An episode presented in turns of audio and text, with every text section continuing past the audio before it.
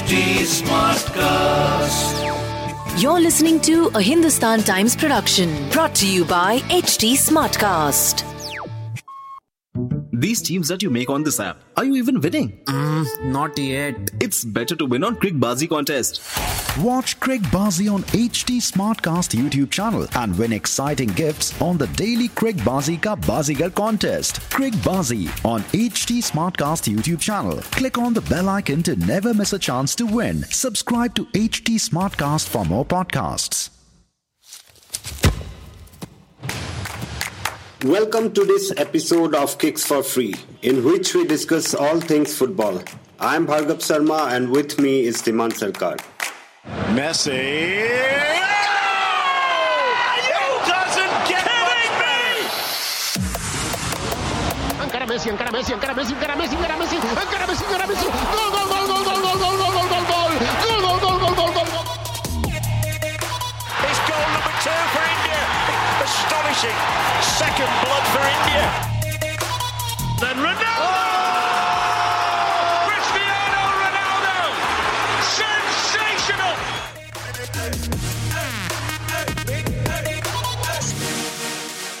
There have been some significant developments in European football in the last couple of days.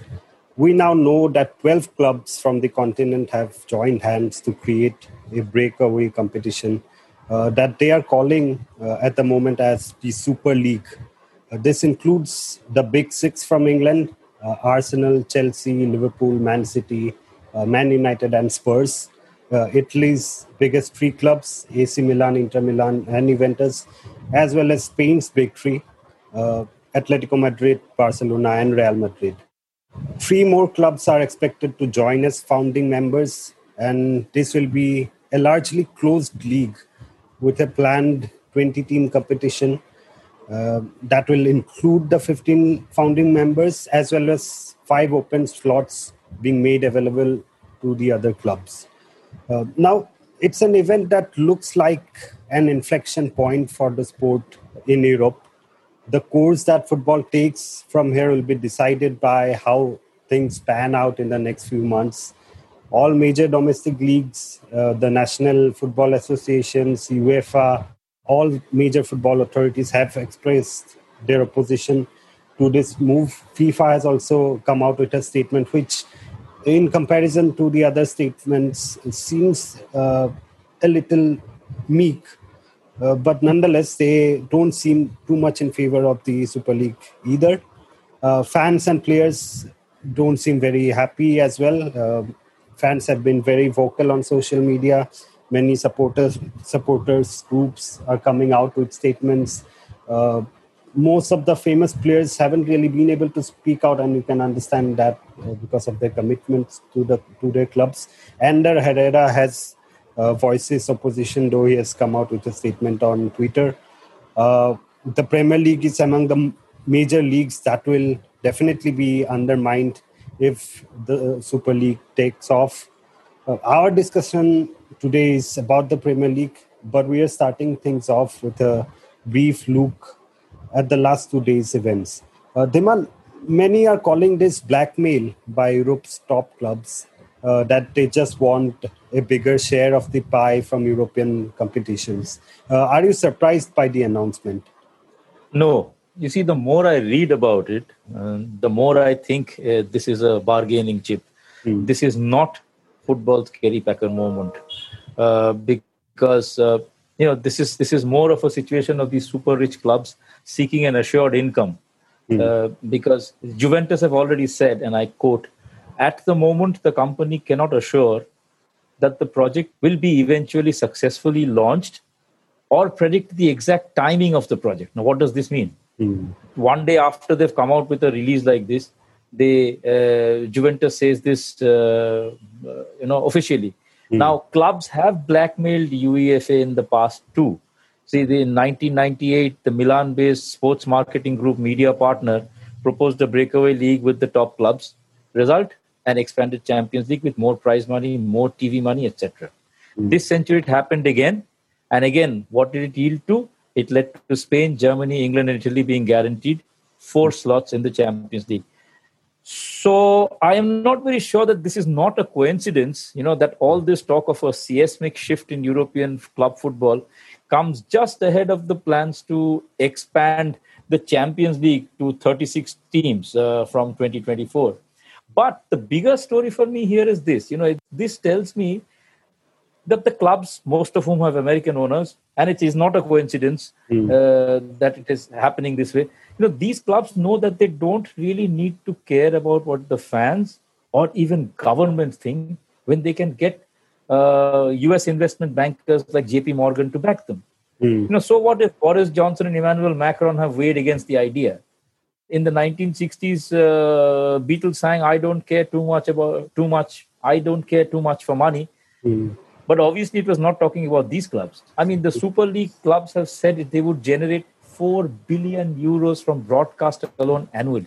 Mm. Now, that's serious money because you compare that with the total commercial revenue of the Champions League, Europa League, and the UEFA Super Cup, and it comes to around 3.25 billion. Yeah. So, you know, this is one part. And the other thing has been, I think, you know, if the closed door games dealt a body blow to the idea of a 12th person for the home team, this move by the owners show that the feeling of the fans don't matter. As you've pointed out, fans have taken to the social media to, to really voice their dissent. Some former players, Gary Neville, one of them, uh, Roy Keane, the other, they've criticized uh, Manchester United for being part of this, and they are not the only ones, uh, you know, club legends who are talking about it. Mm. But the, here, here is a crucial difference. You know, in the Bundesliga, where the ownership structure is different, you have no team from the uh, Bundesliga in this in this breakaway group. Mm. Now, it cannot be a coincidence again that you know Bayern and Dortmund have spoken against it because they possibly have to take the feelings of the fans and the supporters more seriously than than these clubs need to. I mean, clubs such as Real, uh, the clubs in England, or Juventus, or uh, Milan and uh, Inter. So and the other club that has been quiet is PSG. And I am guessing that it is possibly because their owners don't want to jeopardize the 2022 World Cup. Mm. Because you've, as you mentioned earlier, you know, FIFA, even though somewhat meek, uh, they have said that you know this uh, this could have uh, international ramifications. Mm. So even though we are in an evolving situation, we mm. could have a situation where the reigning Champions League uh, winners and the team that could win it this term are not part of this uh, enormous uh, rebel competition. Yeah, absolutely. Both Bayern and PSG, they are, I mean, among the biggest names uh, in Europe. So yeah, if they are not in the tournament, then I think uh, you can't really call it uh, the biggest tournament in the Europe. Super League, right? it's not really the Super League then.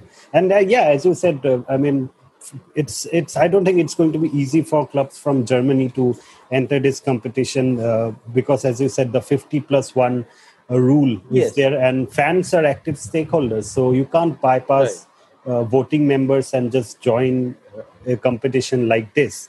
So, um, and thing is, if you look at the uh, most of these teams, uh, I mean, quite a few of them haven't done well in Europe of late. Uh, you look at mm-hmm. AC Milan, Arsenal, Man United, Tottenham, even Inter since they won that mm-hmm. treble in 2010. Uh, I mean, all these teams haven't really done well in Europe uh, in the last few years, and uh, AC Milan haven't been there for quite some time. Tottenham aren't uh, this season. AC Milan, Arsenal, United, Tottenham haven't been in that competition. Uh, mm-hmm. And you know, the a part of the opposition to the ISL is the fact to that the ESL to the ESL. My bad to the ESL is the fact that it won't be an open competition and uh, it will be dominated by uh, the clubs who are uh, the founding members, uh, and it will lead to a, an increasing gulf between these clubs and the rest of Europe. I mean, there there is a lot of criticism of the Champions League as well. I mean, the level playing field is no longer there increasingly favoring the rich clubs yes. Absolutely. Increasingly being dominated by clubs from england spain germany and italy. But at least the door is still open. I mean the clubs from other countries smaller countries can still make it to the champions league even though the route is harder. But in this case mm-hmm. i think they're very uh, it's very brazen that they've just uh, almost entirely closed the doors for other countries. And uh, I mean, apart from the 15 founding members, the other clubs won't really have a major stake in this tournament. Uh, so uh, you look at Tottenham, for example, uh, they may have more money than, say, Porto or Borussia Dortmund. But to suggest that they have more of a right to play in Europe than the other cl- clubs, it sounds a bit ridiculous. Uh, but yeah, we'll have to see how things pan out over the next few months. Yeah, I mean, the most bizarre thing here is that they're planning a closed competition. I mean, these 15 teams will always be there. I mean, yeah, this is not how football has worked. Yeah. So, whole point of the leagues was that you know there was this battle for the top four in, in these countries in, in the top countries that we now here is a situation where these clubs are assured of a place there so you know and you you mentioned uh, over the next few months i i am really curious to see how the english fa reacts to the efl cup final on april 25 i mean city mm. and spurs are both signed up for the super league. So should mm. they be allowed to take part in this competition? Because the as you said you know the fas uefa and somewhat subdued fifa too have said that they don't recognize this and they have threatened action. But guess what? The esl uh, showing the kind of transition that Klopp's teams would have been proud of. They've already moved court. So from announcing it one day earlier, mm-hmm. they've already moved court to seek, you know, to to prevent uh, the the uh, soccer, the football's uh, authorities to sort of try and impose some kind of clampdown on them. Mm. And you know now that most players have hit out at this uh, most ex players that is like you said players obviously can't talk. I am keen to see what jose mourinho's successor at spurs would say about this. You know will he do a diego simeone and uh, just say a coach's job is to coach and kind of steer mm-hmm. clear? Or you know I, I don't know. I mean i'm, I'm very curious to find out because I, I think that will be the first question uh, that will be asked to whoever replaces uh, Jose and uh, but anyway, enough of my rant on this. Bhargav, do you think Mourinho's ouster actually ends Spurs' chances of a top four finish? I think their chances were anyway very bleak. Uh, even with Mourinho, had he been had he still been there, uh, I mean they're already what five points off. Mm. So mm. I, I, don't think it's going to be easy for whoever. I mean whoever comes in. I know Ryan Mason is there, but uh, I, I mean forget about this season. For next season, I don't think it's going to be easy. Uh, I mean, assuming that they do stay in the Premier League, they do get to play in the Premier League. so, uh, I mean, one thing that we have seen is over the last few years when Pochettino was there, they didn't really invest uh, very well in that squad. And uh, uh. three, four years back, players like Alderweireld, uh, Vertonghen, all these players were, you can say they were at their peak, uh, Alderweireld mm-hmm. especially. And yes. we have seen all Vertonghen has left, uh, Eriksen has left. Uh, Alderweireld mm. is slowly is uh, you know getting a bit old. Uh, some of mm. the players are aging, so uh, this squad uh, needed some investment. I won't say it's. I mean, uh, it's entirely been Mourinho's fault, but I think the way Tottenham have played this season, I mean, that hasn't really helped their case. I mean, they've taken leads in many games and they've tried to sit mm. back, being conservative, and they ended up uh, conceding many goals. Uh, I think they're not uh, very surprising with Mourinho around. Would you say that? that yeah, yeah. That yeah. bus parking attitude uh, has never really left him. Absolutely. I mean, not surprising at all. I mean, uh, the squad they had, I think they should have been there up there in the top four, but uh, mm-hmm. it's looking increasingly unlikely. I mean, Mourinho, I'm not really entirely surprised by the fact that he has been sacked but what is surprising is that uh, this comes just a few days before they play the League Cup final. And mm-hmm. Spurs haven't won a trophy in 13 years. They're absolutely desperate. Their fans are desperate for a trophy. And now they're heading into the final with a caretaker coach, uh, which is really surprising. Uh, and I mean, uh, top four is gone for them. It's They do have a mathematical chance of catching up, but it's, I mean, highly unlikely that they will cross Liverpool, Chelsea, Leicester, and West Ham and uh, right. get into the top four. Uh, and uh, it's not just them. Uh, you look at uh, their North London rivals and their fellow ESL founders, uh, Arsenal. top four is gone for them as well, and they were on relegation form at the beginning of the season. They have, of course, recovered some ground, but there's no chance that they're going to make it to the Champions League un- unless they win the Europa League, of course, where they are in the semis. Uh, they haven't really made a lot of improvement from last season. Uh, I mean, last season when they won the FA Cup, we thought, okay, this is a great platform for them right. on. Uh, but they haven't really done that well. Uh, but a few positives for Mikel Arteta is the fact that youngsters like Bukayo Saka, uh, Emil Smith Rowe, these players have stepped up and they're really uh, they've done really well uh, for them this season. So that is uh, one of the few positives for them. Yeah, I mean, and these players, you know, Smith Rowe is one player that you named. There is Foden, who's now quite an established player everywhere. There's Callum Hudson. We will possibly see these players a little differently because we saw all of them in 2017 for the Under 17 World Cup. So, Mm. but while it is good to see these attacking players, you know, uh, sort of doing well, Mm. it is not going to affect uh, the race for the top four, is it? I mean, so Yeah. so essentially, what I'm saying here is that the race for the top four is essentially a race for the third and the fourth, Yeah. because the two from Manchester have nailed the first two. So that leaves us with Leicester, West Ham, Liverpool, and Chelsea as fighting for two slots and a pot of gold at the end of the uh, in the European season, or you know the kind of season we are familiar with. Yeah. So uh, for a while on Sunday, it did look like Burnley would keep the uh, fight for the second spot open, but Mason Greenwood, including a nice deflection, and Edinson Cavani uh, helped United win three one. Yeah, I mean, Burnley made them work for that win, but uh, I think United have done it again and again this season, Hmm, uh, coming into the second half, uh, and they didn't really. And now increasingly at home as well. I mean, not just away. at home. Yeah, I mean, they've lost four games in the league this season at home, but uh, they are their form has improved. Uh, I mean, since the loss to Arsenal, I think it was in October uh, last season. Yes. Since then, they have lost uh, one game. That was a very surprising loss to Sheffield, but they have really improved at home. Uh, and uh, as you said, the top two seems pretty much uh, decided. Uh, I mean, it would, of course, uh, as far as the title race is concerned, it would take, uh, as Ole Gunnar Solskjaer said, a miracle for United to overtake City. But uh, it's, I mean, even if they don't win the title, which they most likely aren't, United still look good uh, for the second spot.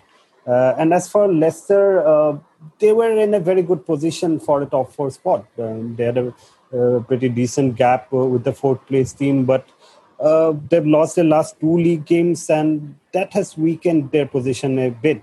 Uh, uh, I mean, they were in a semi similar position last season when they slipped up Right. in their final few games, and they lost their top four spot on the last game game of the season. Uh, so if they end up with a similar scenario this season, the only positive is that they have the FA Cup final to play.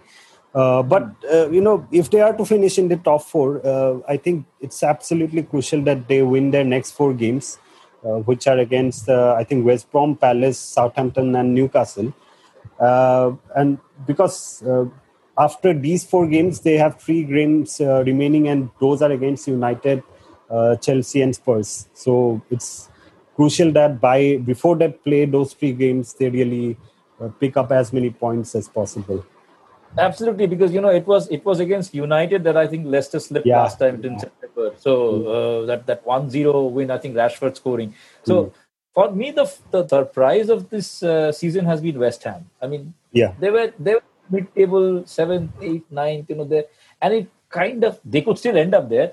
But you know, David Moyes has turned things around, and who knows, you know, maybe they'll be playing in Europe next term. This is something that I really did not see coming because I was again looking at uh, West Ham as a team that will finish between the seventh and the twelfth positions uh, for another season.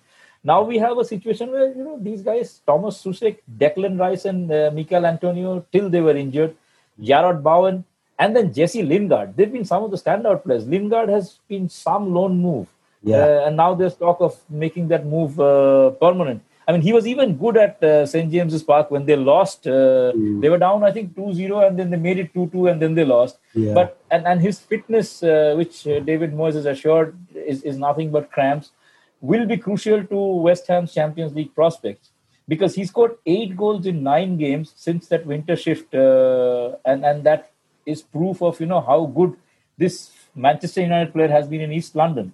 So. All the other thing that I think is crucial is that West Ham's hopes for Europe could hinge on Chelsea and Liverpool. Yeah, absolutely. I mean, West Ham have been brilliant, but uh, I think uh, it depends on how Chelsea and Liverpool do as well. Uh, Chelsea uh, have the most packed schedule of all the teams. Yeah, that is what I was getting to. Yes, exactly. Yeah, exactly. Because they are in the Champions League semis and in the FA Cup final. Uh, and they have some tough games in the league as well. So, right. even uh, not only do they play Real Madrid uh, in the semis of the Champions League, but they also have uh, City, Arsenal, and Leicester to play mm. in the chamber. And in, West Ham, I think. And West Ham, yeah. I mean, next week, next right. weekend, I think they play mm. West Ham. So these are difficult games, and if they beat West Ham, I think I I really feel like they they should go and get the top four spot. Uh, mm-hmm. that is a big six pointer, uh, their game against West Ham. Uh, and I feel both West Ham and Leicester, with all due respect to them, I think they will drop points. and Chelsea, given how they have improved under Thomas Tuchel, I think they should be up there. they, I mean, you look at this side and the one uh, managed by Frank Lampard, there does seem to be uh, more confidence in this team. They have improved uh, defensively. Even more though, defensive discipline, yes, yes. even though they did uh, concede five uh, goals against West Brom, but that was with ten men. Uh, that was yeah, yeah. That was more of an. Yeah, that did seem like an aberration, and I feel Liverpool also should make the top four. And I mean, they have been poor this season, no doubt but uh, they have no more engagements left outside of the Premier League. And they mm. have uh, showed signs of improvement in recent weeks. I mean, they won their last three league games. And uh, apart from that first half in Madrid, uh, they did all right over the two legs against Real. So I think they should be able to make the cut. Yeah, I mean, the next few weeks will be some test of character for Liverpool. I mean, the season has been hit by injuries. Yes, we all know that. And I think in a very early episode of this uh, podcast, we spoke about uh, Virgil van Dijk and, and what Jordan Pickford has mm. done to Liverpool because mm. of that uh, rash challenge. And, you know, the defensive pairing of Nat Phillip and Ozan Kabak against Madrid were the 18th such pair in the season. And that tells its own story. But they have also looked somewhat disjointed. I mean, their press has not really been uh, the kind uh, that you saw in Liverpool over the past two seasons. And I think, you know, it is because of, I, I am reminded of a Valery Lobanovsky quote uh, where he said, you know, football is a team game, which is essentially about one unit that has 11 different parts. Mm. So hmm. what happens at one part often affects the other. And at Liverpool, I think the central defense being hit has forced midfielders as stopgap uh, central defenders. That has affected the midfield. And the makeshift central defenders mean that the rampaging side backs, well, have not well rampaged. That in turn has possibly affected Sadio Mane's goal run or the hmm. lack of it. And all of this has put Klopp under pressure because it kind of shows the team's strength in depth or the lack of it is now being questioned. You know, but the point about this season's premiership, I think, is that just even outside the top four and the race for the top four, is that Everton Leeds Leeds what a season they've had. You know, their yeah. first season in the Premier League after so many years. Marcelo Bielsa at the Premiership is mm. nothing but respect for what their team has done, and you know the way they play. So you know, Everton Leeds Aston Villa. Mm. They've all done well, and only four wins separate Villa, who are 11th with a game in hand, and Leicester, who are third. Mm. So just just 12 points, and since that heightens birth pangs for Europe, mm. because you don't know who's going to make it. I think teams are talking of a breakaway closed league, which will take out all such uncertainty. Now, an Arsenal doesn't need to bother whether they'll qualify for Europe because they're there. Mm. Now, even a Spurs doesn't need to think, about, and even United, for all you know, they haven't been very regular in the Champions League off late. So they don't need to bother. So all these uncertainties get taken out. So what is ironic here is that you know the competitive nature of the Premier League has actually possibly facilitated a situation where five of the six English clubs that are part of this Super League thing have American owners. Now, the, the, why I say American owners and why I say it's not a coincidence is that because America is full of such close leagues. There are no promotion and relegation. Even in the MLS, which has grown exponentially over almost three decades, they have increased teams, but they're still debating about the need to uh, start promotion and relegation. Now, mm. so American owners possibly don't understand the idea of you know the uncertainty of teams whether they'll make it to a particular competition etc they want that to be taken out of the equation. Whatever happens in a game happens in a game, but they possibly don't understand this. And I think it's supremely ironic that it is because the Premier League is so competitive, you have a situation where, you know, six clubs, English clubs, with five of them have been owned by Americans, uh, who don't understand, you know, why uh, playing a competition like this uh, should not be, you know, assured, is talking about the European Super League. I think they are, they all seem interconnected to me. Absolutely. I mean, there's definitely a very uh, clear tendency to follow the American model here. Uh, but we'll have to wait and see uh, what happens uh, in the next few weeks. But uh, a lot of action to look forward to both on and off the pitch. See you next time then. This was an episode of Kicks for Free. Do like and follow us on at HT Smartcast on Facebook, Instagram, and Twitter, and write to us at podcast at the rate hindustantimes.com. You can also follow us on our Twitter handles at DhimanHT and at Bhargav Sarma. You can listen to more podcasts by logging into htsmartcast.com.